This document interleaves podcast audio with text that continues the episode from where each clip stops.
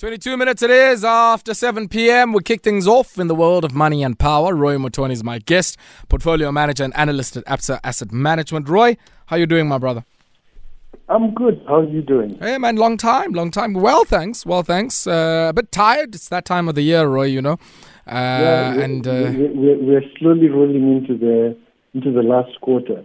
Yeah, I, I also do think though we're in silly season, uh, and maybe when we're not on air uh, and having a cup of tea, you and I can talk about uh, the latest happening uh, there at your employer. But I'm not going to put you on the spot there in that way. Thank so you, yes, I, no, I no, really no, no. I won't that. do that. I won't do that. I also don't field questions about my own employer. Um, so so I'll certainly uh, we can have that when uh, we have our, our, our tea discussion. But Roy. Absolutely. It is, uh, of course, as uh, we're nearing holiday season, and uh, many of the people listening to us might decide to uh, hit uh, the garden route. Uh, and one very picturesque, scenic, and beautiful place in that neck of the woods is Plettenberg Bay. Now, I didn't know until today that Plett, you know, you could fly directly to Plett. Uh, but it seems there's one airline that does so, and uh, they've been battling. And uh, I guess you know, not unique to many of these smaller airports. Uh, you know, I see same challenges in many of the other ones that are operated by the municipalities or even provincial governments. What's happening at the Plettenberg Bay uh, airstrip, if I can put it that way, and uh, why has now CemAir put down one million to make sure that it's in tip-top shape? So, so this this is one of those things that I think you and I have discussed over the past six seven months um, about service delivery and, and, and about enabling economic growth that supports employment and, and development. So, so, so from what I can see, what basically has happened here is that that airport was declared non-compliant by the aviation authorities, which meant they felt that it was not safe to land planes there. Um, and for that, they, they, they, they basically sanctioned them from accepting planes. Now, CemAir only flies from Joburg to to P- to, to that specific airport. Mm. So, so for them, that is the end of their business. So, so I guess they're faced with two with a dilemma. You could either wait and plead with the municipality, or you could roll up your sleeves and get the work done.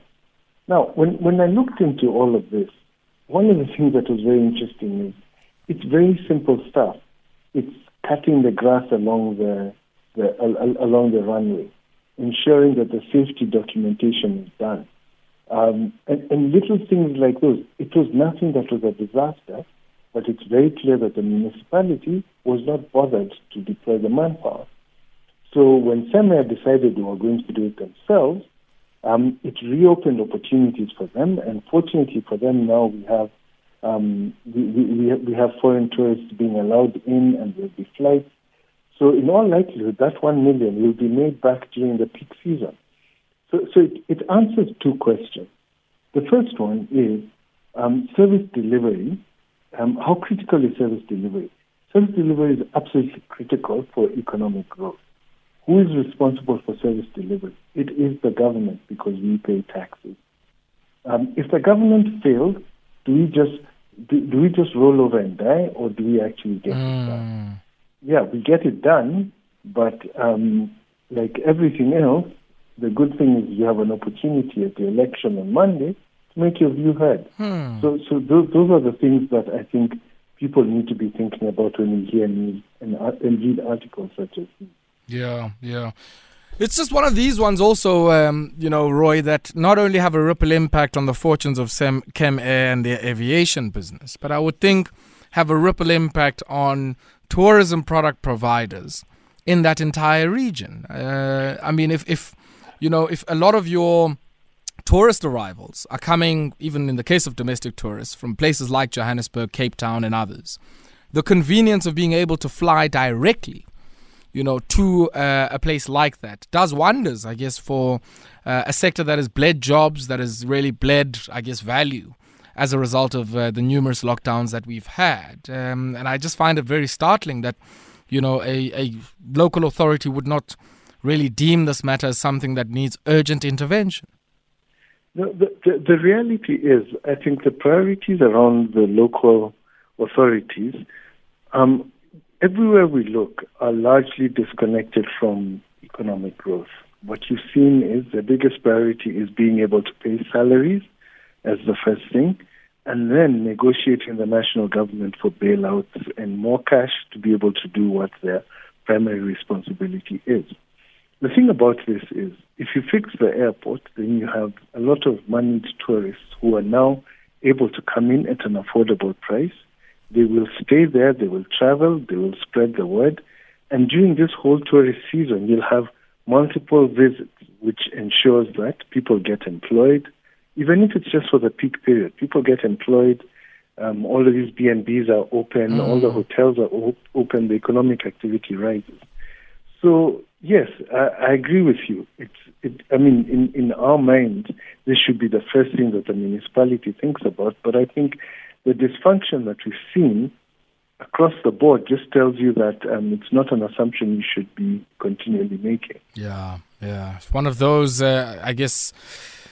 Yeah, difficult challenges around where the rubber hits the road. Um, let's shift away from that and I guess go to the world of liquor. Uh, and uh, yeah, what do you make of uh, the third quarter numbers of AB InBev, that mega mega brewer, and of course how some of their brands have performed in that third quarter, not only just here at home, but I guess in many of the other markets where they not only have brands but numerous customers. So, so this is this is a surprisingly positive update, um, and, and just for the benefit of the listeners, you'll remember that AB InBev bought the South African SAB breweries, and mm. the reason they bought them was because of the expertise they had in logistics and distribution and low-priced products and, and their dominance in the Southern Africa region. And they haven't shown that promise since they bought them a few years ago. But this result was well ahead of where markets expected.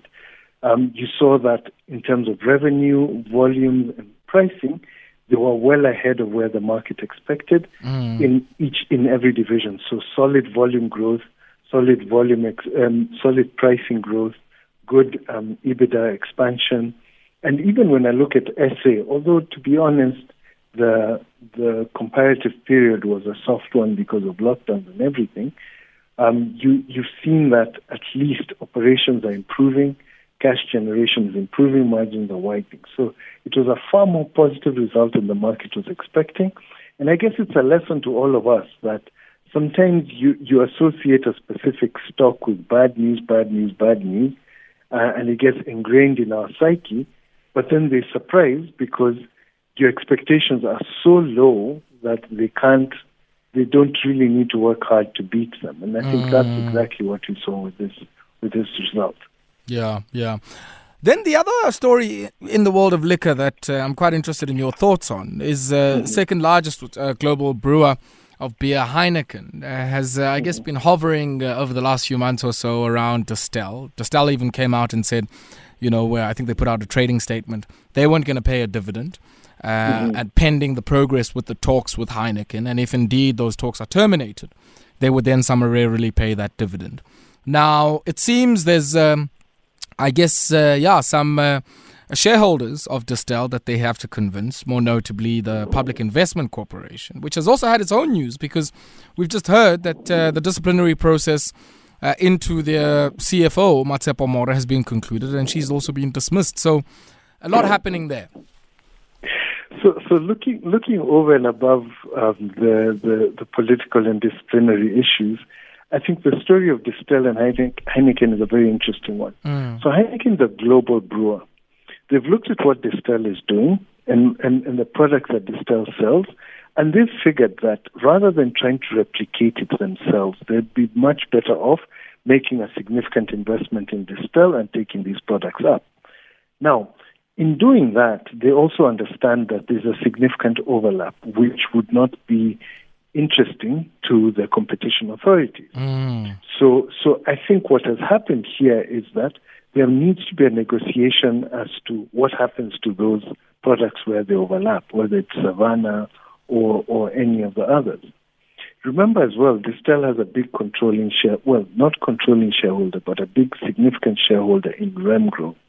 And, and Remgro's wishes are paramount to this thing happening. So my impression in all of these announcements is that first there's a debate around price, which is where I think the press article around the PIC comes in. And second, there's the measures they need to take to ensure that there's sufficient value left for Heineken, as well as sufficient value for the Competition Commission to see that competition is not being diminished. So it's not an easy job. They initially had said that they would have this done by the third, by, by the end of the third quarter, which um, which was um, at the end of September. Mm. But it hasn't quite happened. It could be a complication of price. It could be a complication of what price the excess brands are going to be priced at or valued at. Um, or it could be it could be just the technicalities around does Remgro get involved, remain involved, does Heineken take the whole thing over? Um, and, and if Remgro remains involved, what do they do with these brands that they have to dispose of? So it's not a simple transaction, but, but I think if we look at the bigger picture, this just shows the, the, the impression that South African innovation has on global corporates. We, we just had AB InBev, which bought SAB, which makes, makes um, Castle, Castle Lager and mm. made it domestically. And now these guys want to buy Distell because of the innovation that Distell has. So something for us to be proud of. I don't think we should give it away on the cheap, mm. um, but mm. there will be some resolution here. Yeah. Look, I mean, I, I, guess the other question that comes with this um, is what would a potential tie up here between these two entities mean for the possibilities of getting brands like Savanna, Amarula, uh, you know, and uh, in instances where they aren't there already? Into European markets and into some of the key markets where Heineken has some presence? So for sure, and, and we've seen that with the AB InBev um, deal. Um, so with that, a lot of the SAB brands were taken into the US and into Europe. And, and that's been fantastic for, for, for our country and innovation here.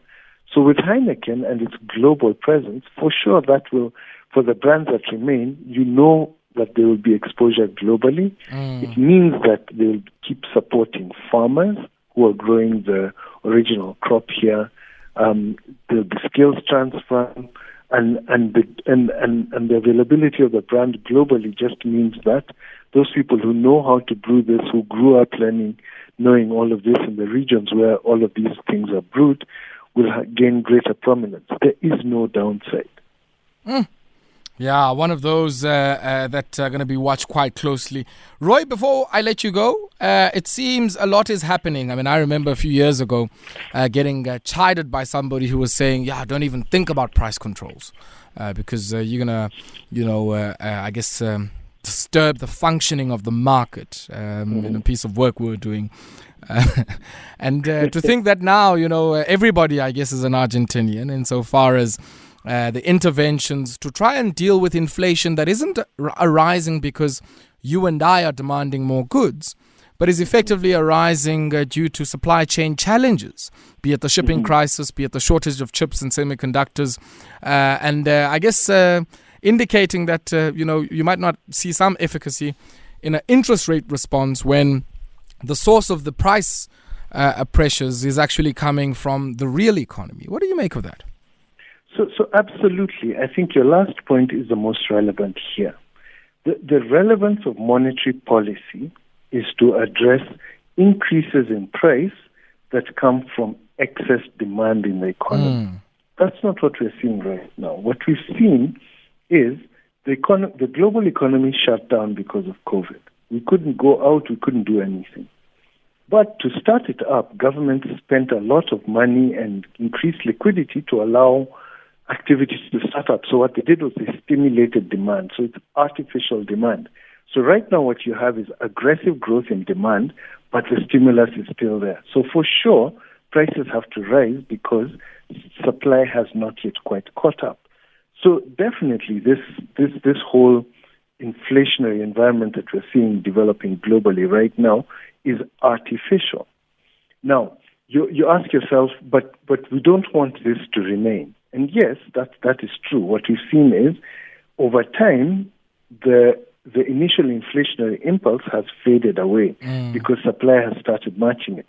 But there are some things, there are some underlying drivers. The first one is the fact that most countries now are saying we don't want to be reliant on China or a single supplier. So we're going to go from the very efficient globalization we went through over the past 30 years, and we're going to go to local sourcing. You've seen that in South Africa. That immediately means that you're going to have higher prices.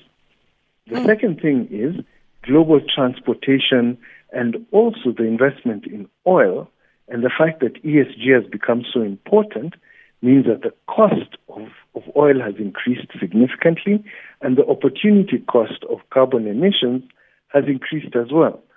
So prices just seem to be rising on the basis of so many other things. So if you raise interest rates in a small open economy like South Africa, that's not going to help you. Mm. It's not going to help curb inflation.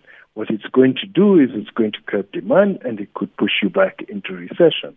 Now, you spoke about price controls. Mm. The truth is about prices is the best cure for high prices is high prices. Because if you look at the price of oil, every time the price of oil hits an all-time high or uh, a recent high, what happens is demand falls off, supply becomes excessive, the price comes back. Now, if you have some bureaucrat sitting somewhere in Pretoria who says um, petrol can only be at this price, who's to say? Who's to say that this fellow knows um, what the supply demand dynamics are, what the demand function is, mm. how people will react, and all of that. And also, who's to say he's not being influenced by political considerations? But also, Roy, I mean, I, I don't, I, am yet to be convinced that prices are only set by supply and demand, especially if you think mm. about all the derivatives markets that influence. You know, I mean, forwards, options, all manner of other things that play a role in what many people might call price discovery. So, so in a sense, I think you're right. Even uh, a tool like price controls becomes blunt if you consider how many constituent drivers there might be of price, and one of those happens to be supply and demand. But there's probably a bit more than just that. So, so what? So, what should happen in an environment such as that is if the government or, or the bureaucrats look in and say, you know what, we don't want to control prices, but we mm. also don't want this pain to be pervasive in the economy, then what we do is we take it on the chin. We, we increase the budget deficit. We have a fund that absorbs the shocks. So that fund is literally um, cash that is either from borrowings or from taxpayers mm. that ensures if oil prices goes beyond a certain level, we will pay because we are an oil importer, right? We will pay, we'll make the price more predictable. Now, that brings out an issue around government financing and everything. Mm. But in, in, in, in, in, in reality, what you want is to just shield your citizens from this period of volatility. And that is actually a justifiable thing from a government perspective. And people would understand that. They would understand it a whole lot more sure. than price controls which cause dislocations mm. across the whole economy, which make prices in other goods in terms of transportation, manufacturing, and all of that completely arbitrary. You'd much rather have the government say, you know what, the right price for fuel today is 20 rand, but we think that's excessive. Mm. We have the budget ability sure. to charge people 15. That 5 rand, we will take it on the chin. Okay. We'll either borrow it or in future we'll be able to tax it mm. or something of the sort. Roy? We're going to have to leave it here. Unfortunately, we have run out of time, but always a pleasure mm-hmm. catching up with you, my brother, and uh, thank you very much for your time. Thanks for the opportunity and have a good evening. Awesome stuff. Roy Mutooni, uh, as an analyst and portfolio uh, manager out at Absa Asset Management, joining us for our business wrap. We're going to take a brief break now, and uh, when we come back, we go straight into our headlines. We stay in Tshwane, and uh, this time around, we talk about that municipal workers' strike.